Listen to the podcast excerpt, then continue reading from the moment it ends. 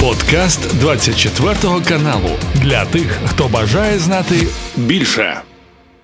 Зараз на зв'язку зі мною Наталія Гуменюк, це начальниця об'єднаного координаційного прес-центру Сил оборони Півдня України. Пані Наталю, вам вітання і слава Україні. Героям слава вітаю вас. Я би хотів нашу розмову вже традиційно розпочати з того, якою ситуація на півдні нашої країни є на цей момент. Ситуація залишається достатньо напруженою, хоча ми досить результативно працюємо по ворогу, але в них ще є сили та резерви, які вони використовують, в тому числі для обстрілу і терору мирного населення. На жаль, вони продовжують і авіаційні удари по Береславщині, е, зокрема, гадять по житлових кварталах і сільськогосподарських угіддях, намагаючись вибити у регіони, які відновлюються, економічне підґрунтя ґрунті під ногами для того, щоб напередодні. І безпосередньо в самі жніва, і напередодні е, е, осінньо-зимового періоду е, зробити якомога більше складнощів за принципом, знаєте, хоч не дістанемо, так нагадимо. І вони зараз дуже суттєво озадачені тим, що їм треба обрати той рубіж оборони, на якому вони зуміють закріпитися напередодні суттєвої зміни погоди, яку обіцяє природа.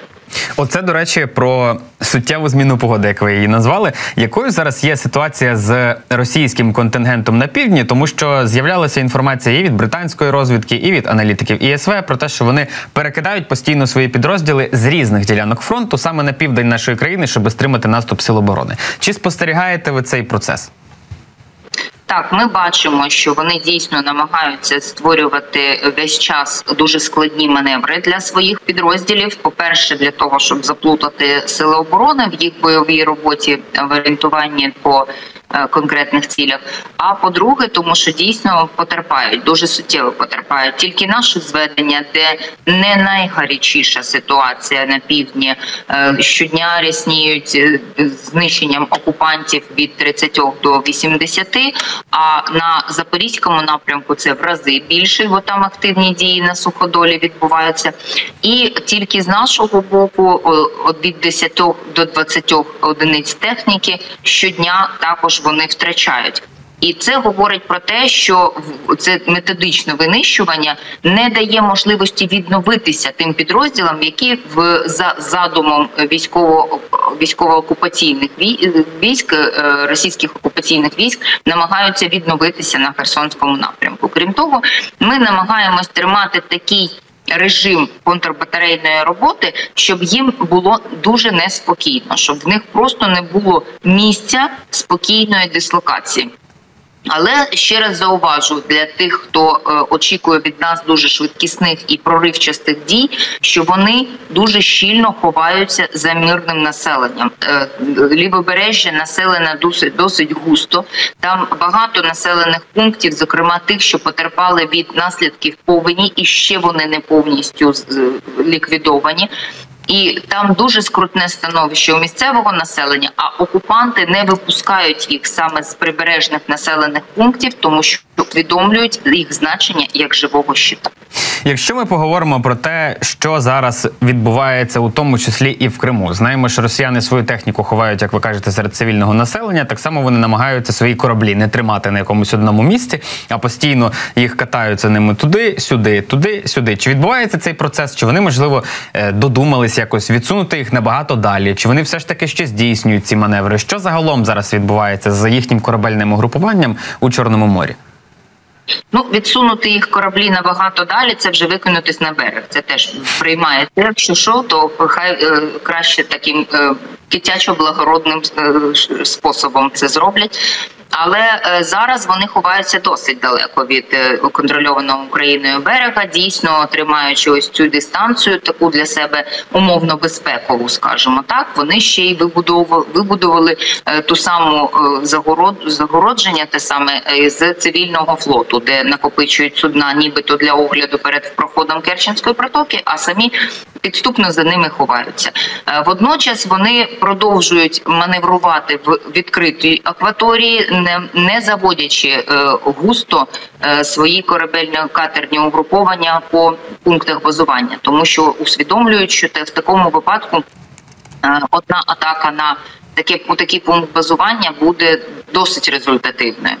Е, тому вони маневрують у відкритому морі. Хоча ракетоносії воліють все ж таки більше тримати в пунктах базування. Час від часу додаючи їх до е, чергового корабельного груповання, більше для напруження загального напруження. Поки що е, очевидно спостерігаємо, що ракетний потенціал ворог економить, Е, використовує його не так часто. Зараз в них на порядку денному більшості ударні дрони типу шахет, і вони намагаються використовувати їх максимально у питаннях глибокого терору, терору глибшого тилу ніж прифронтові території. Угу. А якщо говорити за те, що зараз відбувається з Кримським мостом, нещодавно от окупанти будували там довкола нього якісь. Чи це армовані, чи це гофровані е, укріплення, які мали би завадити нашим силам оборони влучати в опори цього мосту. До того як е, розпочати з вами розмову, я от якраз розповідав повідомлення від російської міноборони. Вони там кажуть, за тиждень відбили атаки і так далі. і так далі, і так далі. Чи продовжують вони зводити зараз якісь довкола нього оборонні споруди? Чим вони взагалі займаються? Тому що з новин, от те, що з'являється регулярно, то вони там рух перекрили, то обмежили рух транспорту, то десь щось ремонтують. А що по факту відбувається? Ну вони там сильно не звітують, звичайно. Так, вони досить системно перекривають рух там, е, тому що конструкція сама по собі вже не витривала, тобто вона не може е, впоратись з тим навантаженням, яке на неї зараз відбувається, навіть в умовах економного використання, скажімо так. Е, Дійсно постійно посилюють там заходи протиповітряної оборони і намагаються облаштувати ті самі так звані бонові загородження, бон різного ступеню щільності. Тобто, притоплюючи баржі, пороми, е, намагаються створити умовно металеве загородження, яке має за їх е, міркуванням захистити від морських дронів, посилюючи протиповітряну оборону. А нагадаю, там географія самого фрагмента, де розташований Кримський міст, вона досить складна для розташування протиповітряної оборони і забезпечення прикриття з різних напрямків, Е, так щоб самі об'єкти протиповітряної оборони не були е, вразливими в цій ситуації. Тому в них дуже багато зараз задач з е, кількома невідомими. Їм невідомо звідки, коли і скільки прилетить, і тому вони дуже нервуються. Угу. Ну і ще до речі, цікавить. Ситуація з ударами шахедів російськими. От останнім часом, саме по півдні України, вони почали інтенсивніше бити саме шахедами. Чи це вже можна говорити про те, що вони використовують іранські, чи можливо вони використовують у своїй більшості вже ті, що російського виробництва?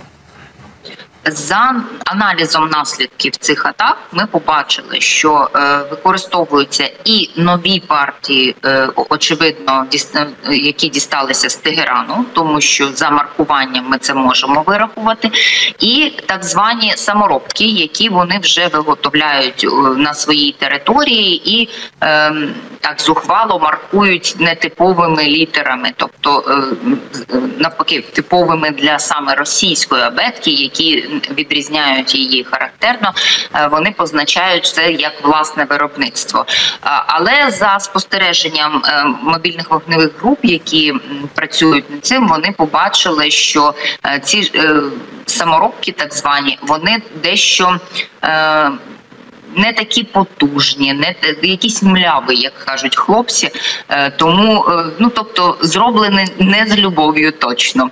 Е, Тому і очевидно, що їм чогось не вистачає. Вочевидь, не вистачає якихось деталей, тому що високоточні виробництва зараз в Росії ускладнені через тиск санкцій. Але цей тиск все ж- таки недостатній, оскільки воно це виробництво взагалі існує. Воно має припинитися зовсім, тому продовжується робота з посилення цих санкційних е, впливів. Угу. Ну, будемо сподіватися на те, що воно посилиться. Але цікав ще більше маю на увазі. Але от е, ще цікавить наступний момент: чи вони під час оцих е, ударів е, своїми шахедами використовують якусь іншу тактику? Я, наприклад, читав, що для атаки на південь окупанти намагалися залетіти з території Румунії, і це як наслідок. Вони при причому настільки старалися, що вже станом на тепер румуни собі там вибудовують якусь оборону на випадок, якщо росіяни знову запускатимуть шахеди. Тут треба усвідомлювати і е, розуміти в уяві, е, як е, як це з території Румунії, тобто за в повітряний простір Румунії вони не заходили, але специфіка регіону, який вони атакували, в тому, що просто річкою Дунай проходить державний кордон, і заходячи просто повз державний кордон, вони дійсно створюють небезпеку і для сусідньої країни, е, тому що, по перше, е, нагадаю, шахеди це не високоточна зброя, хоча вони керовані, вони також можуть підпадати під вплив певних погодних умов, наприклад, поривчастий вітер. Е, і крім того, під час бойової роботи зрозуміло, що відбувається збиття в такій безпосередній близькості до державного кордону. Вони дійсно створюють неабияку небезпеку для сусідньої держави, намагаючись заходити отак в притул до державного кордону. Вони сподівалися на те, що е, українці не ризикнуть будуть застосовувати е, суттєву зброю протиповітряну е, для збиття таких шахедів. Але е, наші сили оборони продемонстрували, що готові. Чинити опір, відбивати такі атаки, не зважаючи на хитрощі, які використовує ворог. Зрозуміло, пані Наталю, я вам дуже дякую за розмову. Дякую, що долучилися до цього ефіру. І нагадаю, що на зв'язку зі мною була Наталія Гуменюк, це начальниця об'єднаного координаційного прес-центру Сил оборони Півдня України, з якою ми говорили про те, що зараз відбувається саме у цій частині нашої країни. Це був подкаст для тих, хто бажає знати більше. Підписуйся на 24 канал у Spotify, Apple Podcast і Google Podcast.